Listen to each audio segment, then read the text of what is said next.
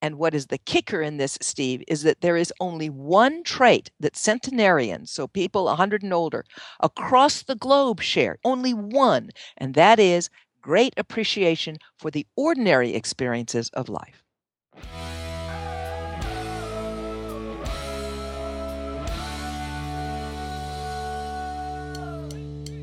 This week, Dr. Noelle Nelson joins us to discuss her new book, Happy Healthy Dead.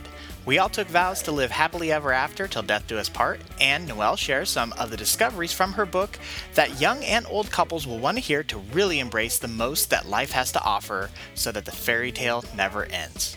Or at least lasts happier and longer. Stay tuned.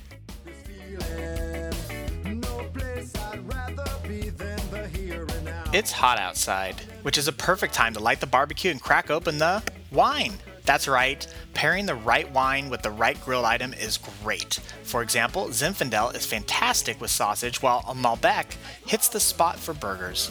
Sounds fun, right? Then head over to hitchedmag.com, click the Wine Club link, and learn more about our awesome wine club. By the way, the Wine Club also makes a fantastic anniversary gift. Prepaid gift options for 3, 6, and 12 months are available.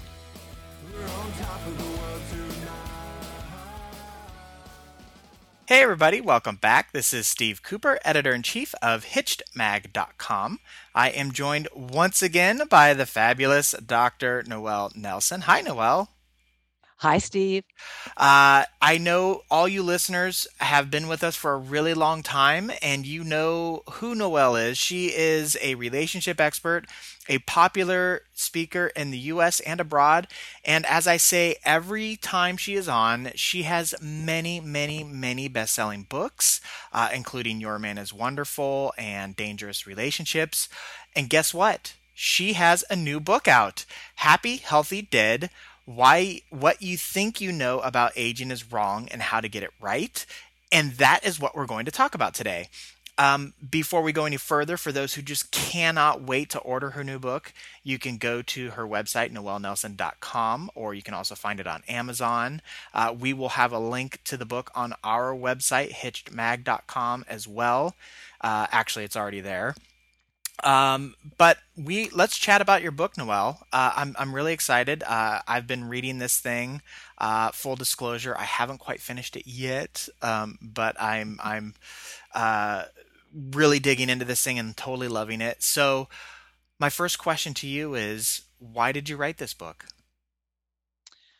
I had this really interesting experience on an airplane. I uh, I travel a lot for work, and um, I'm sitting next to a young man who is texting madly away on his phone, which is fine, except that the flight attendant has given her, uh, you know, airplane mode only announcement along with the other announcements, and the young man isn't paying any attention whatsoever. I think, oh, okay, maybe he didn't hear. So I leaned into him and said, um, "Excuse me, you need to put your your cell in uh, airplane mode." And he completely ignores me. Okay, that's not a big deal. But the doors are closed to the airplane and we're taxiing down the runway and he's still texting away. So I lean into him again and I say, uh, Excuse me, but you know your cell's frequencies could interfere with the pilot's radio frequencies. It's it's not safe. And he looked at me and he said, What do you know? You're old. And besides the fact that that was like a wake up call, right? And I had a smart ass response to him. But more importantly, it got me thinking, gee, and I, by the way, I hadn't even turned 60 and I don't look that particularly decrepit or anything. No, you don't. Thank you. But I was thinking, apparently, people equate, at least young people, equate being old with being stupid, uninformed, illiterate, even slow. And I just know that's not true. At least I knew from my friends and family and so forth. But then I started doing the research, Steve, and I found out that, oh boy, oh boy, oh boy, an astonishing number of people in their 70s, 80s, 90s, and hundreds are thriving, happy, healthy people and not in the least bit dead. Mm-hmm. Mm-hmm. Um, and I, I, I know. Well, first off, I know that you are a an amazingly um, prolific writer, and you write like crazy all the time. And but I do know that this books take a long time to actually create. Uh, I, I don't even know if I should bring this up, but I'm going to bring it up anyway. The FAA has ruled that you don't technically have to turn off your stuff um, because the cell signals actually don't mess with the pilot's uh, instruments. Well, this was two years ago when they did. Yeah, I know, I know. Um, but more to the point, not, it really wouldn't matter if I was right or wrong. No, no, what no. mattered I, I was the kid's, the young man's response. Yes, no, it was it was all was, about his perspective on on exactly exactly. No, no, no. I know. That's why I said I shouldn't even bring this up. But I just when I when I read it in your book, I was like, oh, uh, yeah, that that might have been me because I'm that jerk. No, I would. I I am I am a thoughtful person when somebody does actually ask me to say something like that, do something like that. So, anyways, actually, Steve, you make a really good point. If the young man had said to me, uh, "Ma'am, you're mistaken. The FAA has recently put out a ruling that says," I would have been. F- I I wouldn't even have batted an eye. I would go, "Thank you for the information." Mm-hmm. It was the fact that he attached what he saw as my ignorance to my age, yeah. to being old. That was what triggered, which, by the way, was a wonderful blessing because the book is doing great. well, it is. It's classic ageism. And you talk about, um, I mean, I want people to read the book, but you talk about very specific things about how, in no other facet of like our our lives do people associate an age with abilities the same way that they do uh, with a lot of other aspects that you you go through but um, i want to move on uh, so who is the audience for this book is it just for those uh, who are up in the age and might qualify for those senior citizen discounts no actually i say that longevity is a young person's game because when you find out what really ages us as opposed to what how many years we have mm-hmm. on our docket sure. what actually ages us is a stressed out immune system and poor cardiovascular health so those things unfortunately can be begun if you will mm-hmm. when you're young because yeah. if you're even 18 19 20 25 30 and you're stressed out of your brains i have news for you you're going to age way faster than mr or ms mello yeah, it, it's interesting when you look back at uh, a lot of old timey photos. I'll call them. Uh, mm-hmm. you can, I mean, you see people in their 40s and 50s who look like today's persons in their 80s and 90s.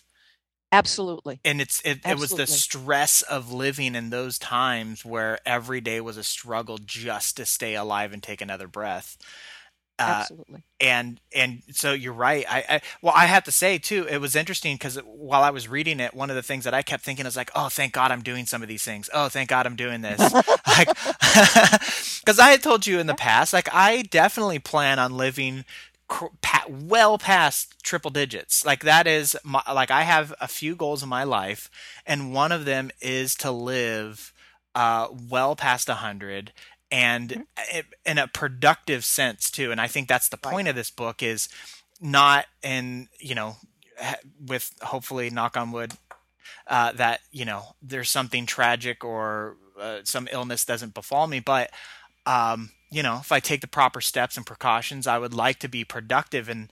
I think that's one of the encouraging things about reading your book is you have story after story after story of all these people doing these really amazing things. Some people taking up things uh, you know, in their 80s, 90s, 100s. Uh, and that's when they start doing things, which is really inspiring and amazing. Oh, uh, yes, absolutely. I mean, that's one of the big keys, which is if you don't stop living, you won't stop living. Yeah, it's one of those things that we have said in the past uh, use it or lose it. Exactly. Um, exactly. Um, and so people do pick up amazing things in their 80s and 90s, learning the tango, playing the violin. Um, uh, people who have never done a marathon decide at 82 they're going to do their first one. It, it's just wonderful when you start actually doing the research. Yeah.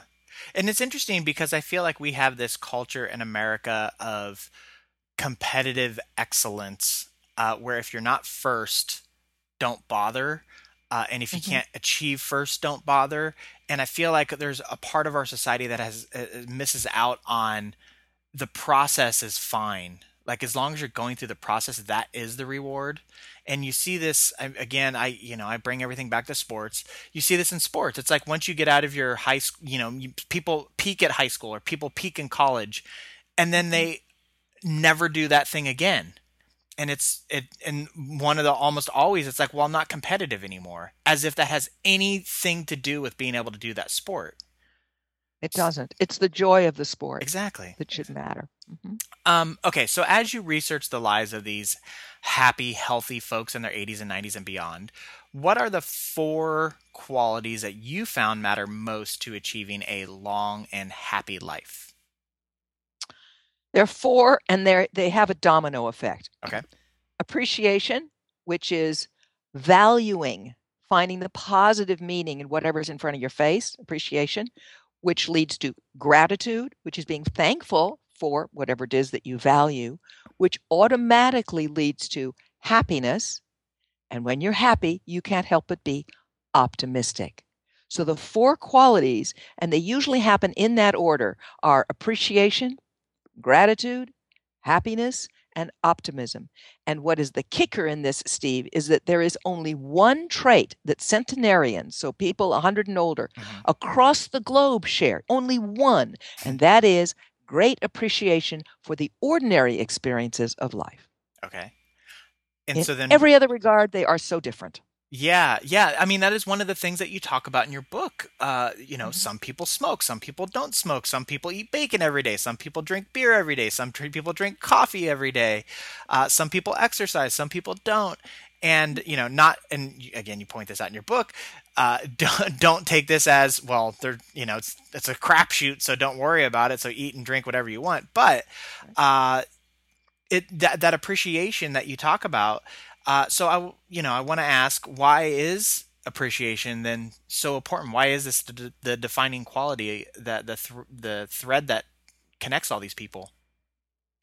Well, if you think about it, happiness by itself is a really elusive bugger. You can set out to be happy, and about twenty things will get in your way. It's it's just very hard to like just grab onto happiness by itself. Mm-hmm.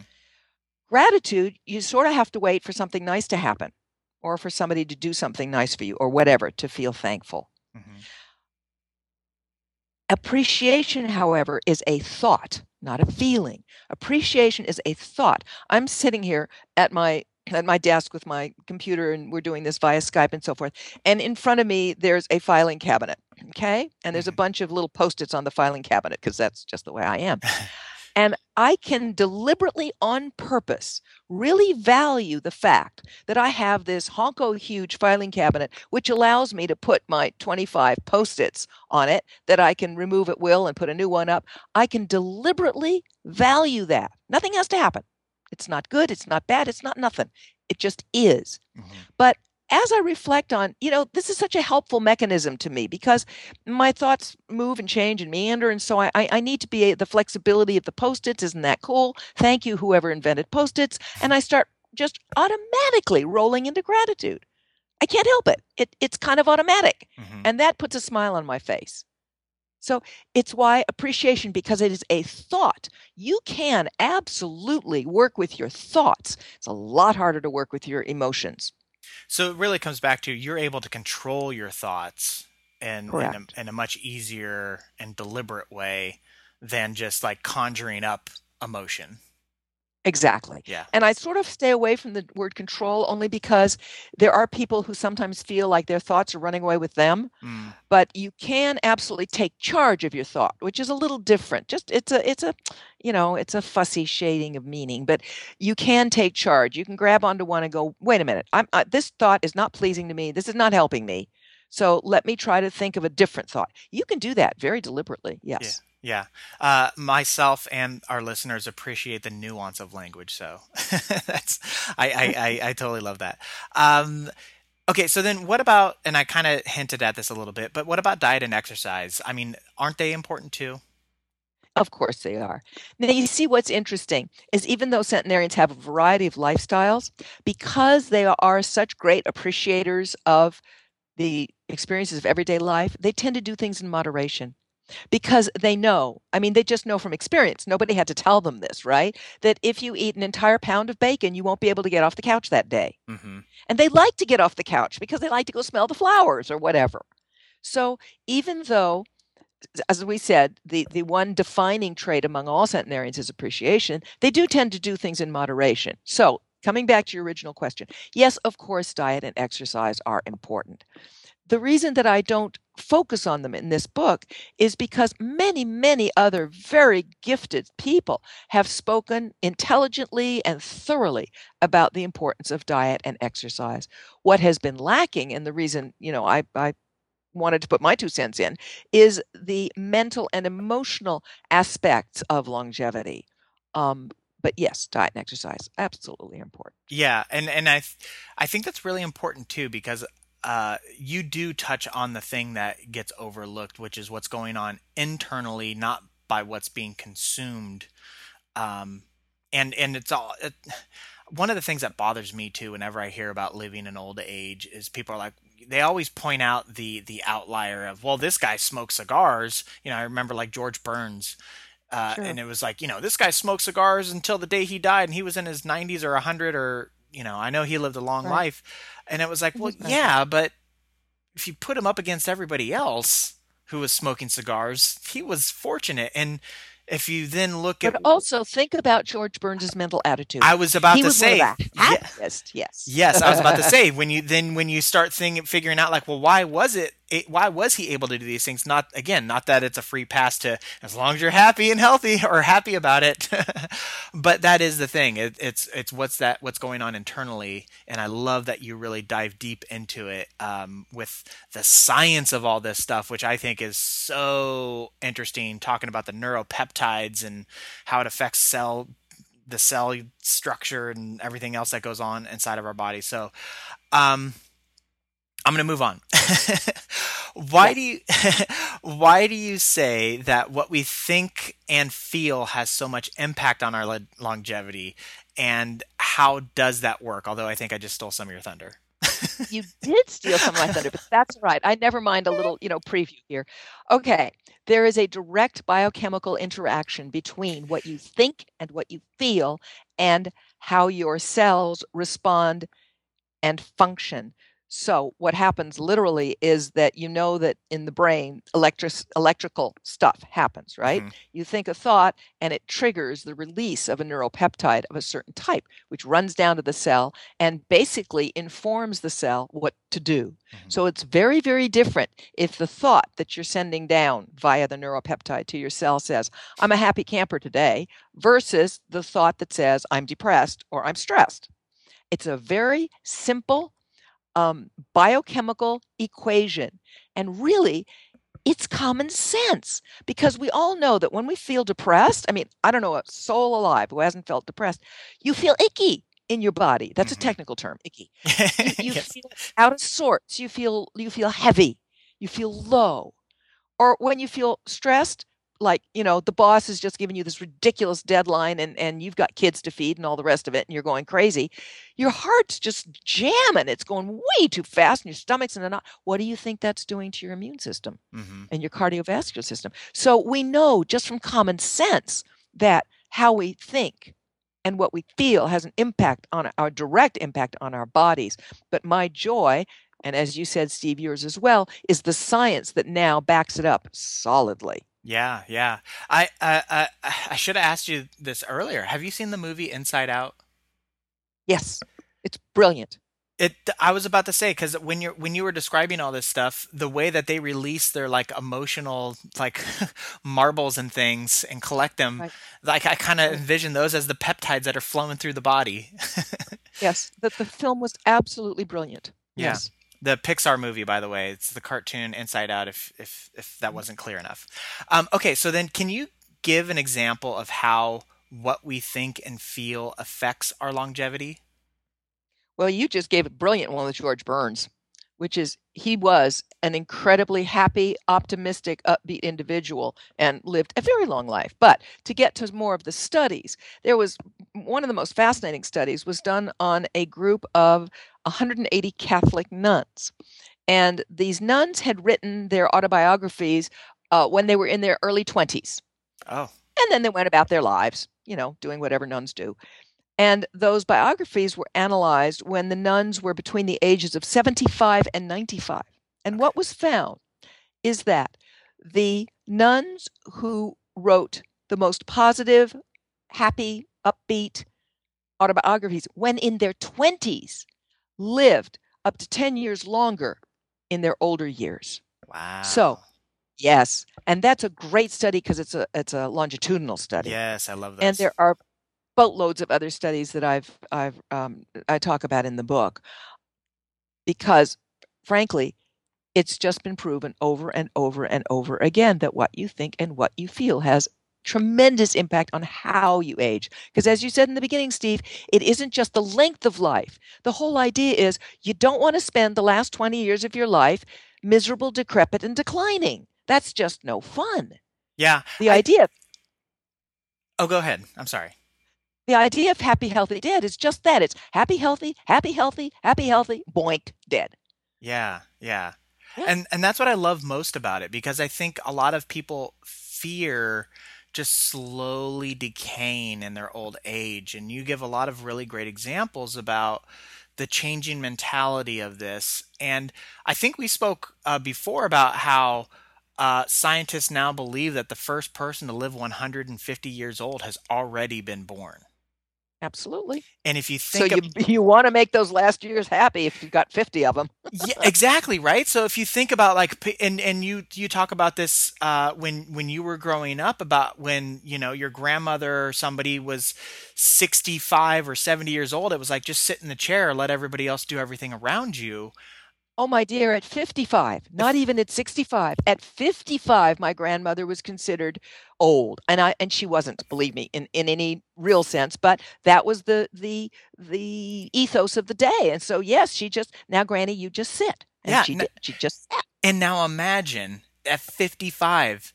You have 95 more years to go potentially.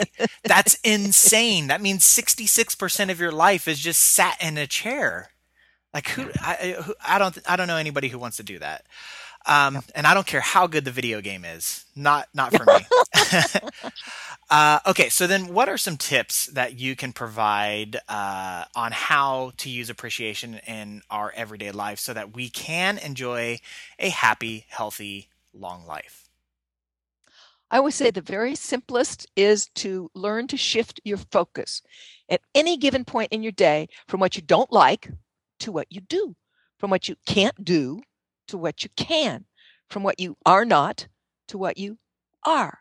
So just keep systematically shifting your focus from a negative of can't, don't, are not to can, do, and are.